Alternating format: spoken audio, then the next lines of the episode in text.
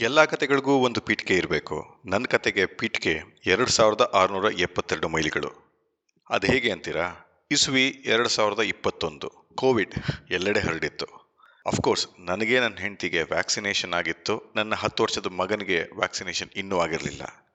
ಈ summer break, summer vacation ನನ್ನ ಮಗನಿಗಿತ್ತು. ನನ್ನ ಆಫೀಸಲ್ಲಿ ಹಾಗೂ ನನ್ನ ಹೆಂಡತಿ ಆಫೀಸಲ್ಲಿ ಇಬ್ರಿಗೂ ಒಂಚೂರು ರಜೆಗಳು ಉಳ್ಕೊಂಡಿದ್ವು.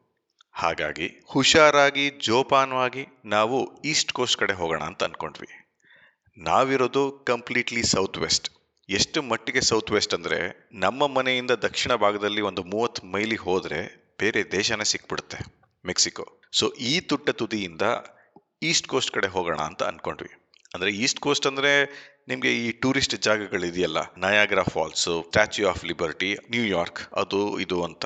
ಸೊ ಓಕೆ ಫ್ಲೈ ಮಾಡೋಣ ಅಂತ ಇದ್ದೆ ತಡ ಮಾಸ್ಕು ಆ ವೈಸರು ಒಂಥರ ಸ್ಪೇಸ್ ಸೂಟ್ ಸ್ಪೇಸ್ ಸೂಟ್ ಥರ ಡ್ರೆಸ್ ಮಾಡ್ಕೊಳ್ಳೋಕ್ಕೆ ಅದಕ್ಕೆ ಏನೇನು ಬೇಕೋ ಅದೆಲ್ಲ ಸಿದ್ಧತೆಗಳನ್ನ ಮಾಡ್ಕೊಂಡ್ವಿ ಒಂದು ಹದಿನಾಲ್ಕು ಹದಿನೈದು ದಿನದ ವೆಕೇಷನ್ ಆಗಿರೋದ್ರಿಂದ ಸಾಕಷ್ಟು ಬಟ್ಟೆಗಳನ್ನೇ ಪ್ಯಾಕ್ ಮಾಡಬೇಕಾಗಿತ್ತು ಫ್ಲೈಟ್ನ ಬುಕ್ ಮಾಡಿದ್ದೆ ಕಾರ್ನ ಬುಕ್ ಮಾಡಿದ್ದೆ ಕಾರ್ ಯಾಕೆ ಅಂತೀರಾ ನ್ಯೂಯಾರ್ಕಲ್ಲೇ ಲ್ಯಾಂಡ್ ಆಗಿ ವಾಷಿಂಗ್ಟನ್ನಿಂದ ವಾಪಸ್ ಬರಬೇಕಾಗಿತ್ತು ಅಲ್ಲೆಲ್ಲ ಅಡ್ಡಾಡಲಿಕ್ಕೆ ರೆಂಟಲ್ ಕಾರ್ ಸೂಕ್ತ ಅಂತ ಅನಿಸಿತ್ತು ಸೊ ಅಲ್ಲಿ ಹೋದ್ವಿ ನ್ಯೂಯಾರ್ಕ್ ನೋಡಿದ್ವಿ. ನ್ಯೂಯಾರ್ಕ್ ನೋಡಾದ್ಮೇಲೆ ಬಾಸ್ಟನಲ್ಲಿ ಕೆಲವು ಸ್ನೇಹಿತರುಗಳನ್ನ ಭೇಟಿ ಮಾಡಿದ್ವಿ. ಅದಾದ್ಮೇಲೆ ನಯಾಗ್ರಾ ಫಾಲ್ಸ್ನ ನೋಡಿದ್ವಿ. ಅದಾದ್ಮೇಲೆ ವಾಷಿಂಗ್ಟನ್ ಡಿ ಸಿನಲ್ಲಿ ಸಾಕಷ್ಟು ಮ್ಯೂಸಿಯಂಗಳನ್ನ ಮಾನ್ಯುಮೆಂಟ್ಸ್ಗಳನ್ನ ನೋಡಿ ಕೊನೆಗೆ ಒಂದು ಮೂರು ದಿನಕ್ಕೆ ಅಂತ ಈ ಗೆಳೆಯನ ಮನೆಗೆ ಬಂದ್ವಿ. ಎಲ್ಲಿ? ಮ್ಯಾಲ್ವರ್ನ್ ಪೆನ್ಸಿಲ್ವೇನಿಯಾ ಸ್ಟೇಟಲ್ಲಿರುವಂತಹ ಫಿಲಿಡೆಲ್ಫಿಯಾ ಸಿಟಿಯಿಂದ ಸುಮಾರು ಅರ್ಧ ಗಂಟೆ ದೂರ ಈ ಮ್ಯಾಲ್ವರ್ನ್ ಅಲ್ಲಿ ನಮ್ಮ ಸ್ನೇಹಿತನ ಮನೆ. ಅವನಿಗೆ ಸುಮಾರು ಐವತ್ತು ವರ್ಷ ಹೆಂಡತಿ ಇಬ್ಬರು ಮಕ್ಕಳು ದೊಡ್ಡವನು ಹದಿನೆಂಟು ವರ್ಷ, ಮಗಳು ಸುಮಾರು ಒಂಬತ್ತು ವರ್ಷ. ಅವ್ರ ಮನೆಗೆ ಡ್ರೈವ್ ಮಾಡ್ಕೊಂಡೇ ಹೋದ್ವಿ. ನಮ್ಮ ಜೊತೆ ಇದ್ದಿದ್ದೆಲ್ಲ ಬ್ಯಾಗ್ಗಳನ್ನ ತೊಗೊಂಡು ಹೋದ್ವಿ. ನನ್ನ ಸ್ನೇಹಿತ ಬಂದು ಪಟ್ ಪಟ್ ಪಟ್ ಅಂತ ಇಳಿದು ನಮ್ಮೆಲ್ಲ ಬ್ಯಾಗ್ಗಳನ್ನೂ ಕಾರಿಂದ ಕ್ಲಿಯರ್ ಮಾಡಿ ಆಮೇಲೆ ಕಾರ್ನ ಡ್ರಾಪ್ ಆಫ್ ಮಾಡ್ಕೊಂಡು ಬಂದ್ವಿ. ಅಷ್ಟೊತ್ತಿಗಾಗಲೇ ಅವ್ರ ಹೆಂಡ್ತಿನ ಮಾತಾಡ್ಸಿದ್ದಾಗಲಿ, ಅವನ ಮಗಳನ್ನ ಮಾತಾಡ್ಸಿದ್ದಾಗಲಿ ಆಗಿತ್ತು. ಮಗ ಇನ್ನೂ ಸಿಕ್ಕಿರಲಿಲ್ಲ. ಅವನ ಹೆಸರು ಅಜಯ್ ಅಂತ ಇಟ್ಕೊಳ್ಳೋಣ. ಎಲ್ಲಪ್ಪ ಅಜಯ್ ಅಂತ ಕೇಳಿದೆ. ಗಂಡ ಹೆಂಡತಿ ಇಬ್ರು ಸೇಮ್ ಥಾಟ್ ಪ್ರೊಸೆಸ್ ಅಲ್ಲಿ ಆನ್ಸರ್ ಮಾಡಿದ್ರು. ಅಯ್ಯೋ, ಇನ್ನ ಮಲಗಿದಾನೆ ಏಯ್ಟೀನ್ ಇಯರ್ಸ್ ಅಲ್ವಾ, ಈ ಥರ ಎಲ್ಲ ಆಗ್ತಾ ಇರತ್ತೆ ಅಂತ. ಅದಾದ್ಮೇಲೆ ಅವ್ರ ಜೊತೆ ಮಾತು, ಕತೆ, ಊಟ, ತಿಂಡಿ ಎಲ್ಲ ಆಗ್ತಾ ಇದ್ದಂಗೆ ಸುಪುತ್ರ ಅಜಯ್ ಎದ್ದ. ಸರಿ, ನನ್ನ ಮಗ ಮತ್ತೆ ಅವನ ಮಗಳು ಇಬ್ಬರು ಆ ಕಮ್ಯುನಿಟಿನಲ್ಲಿದ್ದಂಥ ಸ್ವಿಮ್ಮಿಂಗ್ ಪೂಲ್ಗೆ ಹೋದರು. ನನ್ನ ಸ್ನೇಹಿತನ ಜೊತೆ ನನ್ನ ಹೆಂಡತಿ ಕೂತ್ಕೊಂಡು ಮಾತಾಡಕ್ಕೆ ಶುರು ಮಾಡಿದ್ಳು ನಾನು ಸುಮ್ಮನೆ ಕೂತಿದ್ದೆ. ಅಷ್ಟೊತ್ತು ಅಜಯ್ ಕೂಡ ಸ್ವಿಮ್ಮಿಂಗ್ ಪೂಲ್ ಹತ್ರ ಬಂದ. ಬಟ್ ನೀರಲ್ಲಿ ಇಳಿಯಲ್ಲ ಅಂತ ಒಬ್ಬನೇ ಕೂತ್ಕೊಂಡ. ನನಗೆ ಮಕ್ಕಳ ಜೊತೆ ಮಾತಾಡೋದಾಗ್ಲಿ ಅವರ ವಿಚಾರಗಳನ್ನ ತಿಳ್ಕೊಳ್ಳೋದಾಗ್ಲಿ ಬಹಳ ಇಷ್ಟ. ಹಾಗಾಗಿ ಅಜಯ್ಗೆ ಬಾರೋ ನಾವಿಬ್ರು ವಾಕ್ ಹೋಗೋಣ ಅಂತಂದೆ. ವಾಕಿಂಗ್ ಹೋಗ್ಬೇಕಾದ್ರೆ ಸುತ್ತೂರ ಕಾಡು. ನಾವು ಹೋಗಿದ್ದಂಥ ಟೈಮಲ್ಲಿ ಮ್ಯಾಲ್ವರ್ನ್ ಅಂತೂ ಅದ್ಭುತವಾಗಿ ಗ್ರೀನ್ ಆಗಿತ್ತು. ಅಲ್ಲೋ ಜಿಂಕೆಗಳು ಸಿಕ್ಕಾಪಟ್ಟೆ ಜಿಂಕೆಗಳು. ನಾನೇ ಕೇಳಿದೆ ಇವನಿಗೆ ಅಜಯ್ಗೆ ಯಾವುದಾದ್ರೂ ಟ್ರೈಲ್ಸ್ ಟ್ರೆಕ್ಕಿಂಗ್ ಸ್ಪಾಟ್ಸ್ಗಳಿಗೆ ಕರ್ಕೊಂಡೋಗಪ್ಪ ಅಂತ. ಅವ್ನು ಹಾಗೆ ಒಂದು ಟಕ್ ಅಂತ ಡಿವಿಯೇಷನ್ ತಗೊಂಡು, ಬನ್ನಿ, ಇಲ್ಲಿ ನಡ್ಕೊಂಡು ಅಂತ ಅಂದ. ಅವನಿಗೆ ಅಷ್ಟೊಂದು ಕನ್ನಡ ಬರ್ತಾ ಇರಲಿಲ್ಲ ಅವ್ನು ಮಾತಾಡ್ತಾ ಇದ್ದಿದ್ದು ಇಂಗ್ಲೀಷೇ ಏನೋ ಕಾಮನ್ ಟಾಪಿಕ್ಸ್ನ ಹುಡುಕೊಂಡು ನಾನು ಅವನು ಹೆಂಗೋ ಡಿಸ್ಕಸ್ ಮಾಡ್ಕೊಂಡು ಹೋಗ್ತಾ ಇದ್ವಿ. ನನ್ನ ಪ್ರಶ್ನೆಗಳಿಗೆಲ್ಲ ಅವನು, ಊ ಹೂ ಹೌದು ಎಸ್ ನೋ ಮೇ ಬಿ ಥರನೇ ಉತ್ತರಗಳು ಕೊಡ್ತಾ ಇದ್ದ.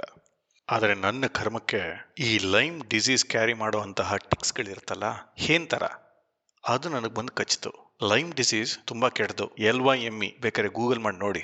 ಅದರಿಂದ ನನಗೇನಾಯ್ತು ಅನ್ನೋದನ್ನ ಬಹುಶಃ ಬೇರೆ ಕಥೆನಲ್ಲಿ ಮಾತಾಡೋಣ.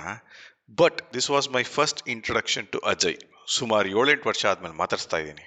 ಹೆಚ್ಚು ಕಮ್ಮಿ we were strangers at that point ಹಾಗಾಗಿ ಪರಿಚಯಗಳ ಮಾತು, ಮುನ್ನುಡಿಗಳು. ಅವಾಗ ಮಾತಾಡ್ತಾ ಇರ್ಬೇಕಾದ್ರೆ ನಮ್ಮ ಅಜಯ್ ಹೇಳ್ತಾನೆ, ನಾನು ಡ್ರೈವಿಂಗ್ ಕಲಿತಾ ಇದ್ದೀನಿ ಅಂತ. ಅಂದ್ರೆ ಬೇಸಿಕಲಿ ಅವನಿಗೆ ಈ ಎಲ್ ಎಲ್ ಅಂತ ಹೇಳ್ತಾರಲ್ಲ ಲರ್ನಿಂಗ್ ಲೈಸೆನ್ಸ್ ಕೊಟ್ಟಿದ್ದಾರೆ.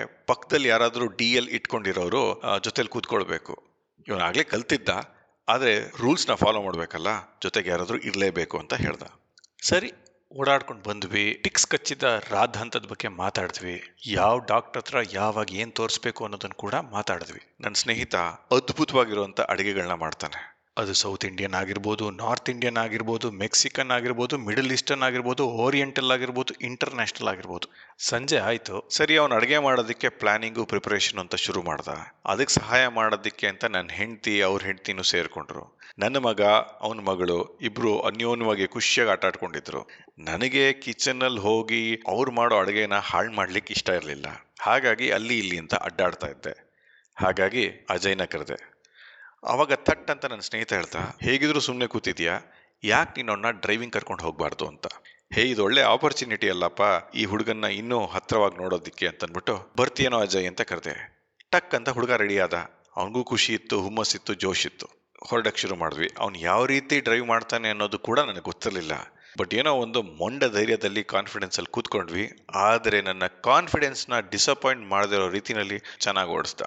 ಮನೆಯಲ್ಲಿ ಅವತ್ತು ಮಸಾಲೆ ದೋಸೆ ಮಾಡೋ ಪ್ಲಾನ್ಸ್ ಇತ್ತು ಅನ್ಸುತ್ತೆ. ಆದರೆ ಇವನಿಗೆ ಹಸು ತಡೀಕ್ ಆಗ್ತಾ ಇರಲಿಲ್ಲ ಹಾಗಾಗಿ ನನಗೆ ಹಸುವಾಗ್ತಾ ಇದೆ ರೆಸ್ಟೋರೆಂಟ್ಗೆ ಹೋಗೋಣವಾ ಅಂತ ಅಂದ. ಚಿಪೋಟ್ಲೆ ಅಂತ ಮೆಕ್ಸಿಕನ್ ರೆಸ್ಟೋರೆಂಟ್ ಇದೆ. ಅಲ್ಲಿ ಪಾರ್ಕ್ ಮಾಡಿ ಒಳಗೆ ಹೋದ್ವಿ. ಅವ್ನಿಗೆ ಏನೇನು ಬೇಕೋ ಅದನ್ನು ಕಸ್ಟಮೈಸ್ ಮಾಡಿ ಹಾಕಿಸ್ಕೊಳಕ್ಕೆ ಶುರು ಮಾಡ್ದ.